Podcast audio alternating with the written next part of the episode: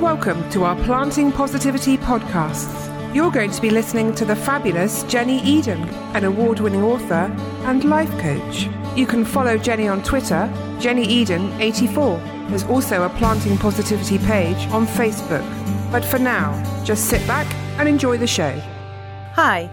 Previously, we were working on the list of things we tell ourselves we should do, and then evaluating whether to keep those things. When you started to pay attention to your thoughts, could you see what those thoughts might create as events, situations in your life? We might meet resistances, and often we're responding to other people's wants and not our own. But this is a simple way to reclaim your power. If you decided after reading through your list that you no longer choose to do it, then don't. Ditch it. It's your choice. So often we happily give our power away. We give it away by blaming anyone and anything for our hard luck, our failures, our mistakes, what we do wrong, and our setbacks. The truth is, and this is a hard truth and a very bitter pill to swallow, but the truth is, until you start taking the responsibility for things that happen, the good and bad things, until you start taking ownership, you cannot change it.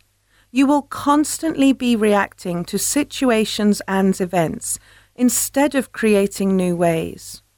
We can choose to dance to someone else's tune, or we can begin to dance to our own. You will remain the victim of life rather than the creator unless you choose to change your outlook. We can keep ignoring our passion and dreams. We can deny that we created anything around us if we want to. But what do you have to lose by adopting a different mindset? Try it for just a few weeks and see where you are at the end of it. I feel so certain that when you take responsibility for what you are thinking and feeling, you will notice some amazing things that begin to help change you and move you closer to your goals. My thoughts are very powerful. They create the reality around me. That's another Louise Hay affirmation, and a very powerful one. You can change overnight. You can change your situation by accepting you are responsible for it. Then you can decide if you want it all to continue along the same path or if you want to change your thoughts and encourage only good things. You will not reach the destination overnight.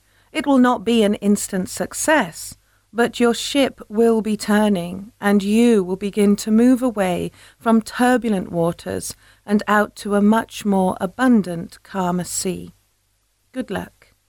Not everyone will be creative in the conventional sense, like an artist, musician, dancer, or writer. I have a friend who is fascinated, thrilled to organize household finances. She can take a pile of bills and write a list of what is needed to be paid for and when, happily placing them in a folder. Her household bills have always been in tip top shape. It shows that whatever it is you can do and do with a passion, you can have a place and purpose. You might not have the exact skills someone else has, but you will always have something someone else needs, and vice versa. We often devalue what we find so easy because we think if it's easy for us, it's easy for others. But that is not always the case. You have to start valuing yourself appreciating your talents, and finding ways to do more of what you love if you want your life to be different and meaningful. I feel so sure that what we find easy, others will find troublesome or difficult, which means others will want or need what we can offer. Think positively about what surrounds you love, acceptance, and endless possibilities, potential, and opportunities to do what you love. This will then slowly start flowing around you. Until next time, love and light. Thank you for catching our amazing podcast, How to Plant Positivity to Sow Seeds for Success with Jenni Eden, an award winning author and life coach. Keep listening, and in no time, you'll be thriving and blooming. Jenni is looking forward to sharing the journey with you. For more information on how to plant your positivity seeds, read more about Jenni online, jennieden.com, or follow her on Twitter, jennieden84. That's Jenni with an I, not a Y. Thanks for listening.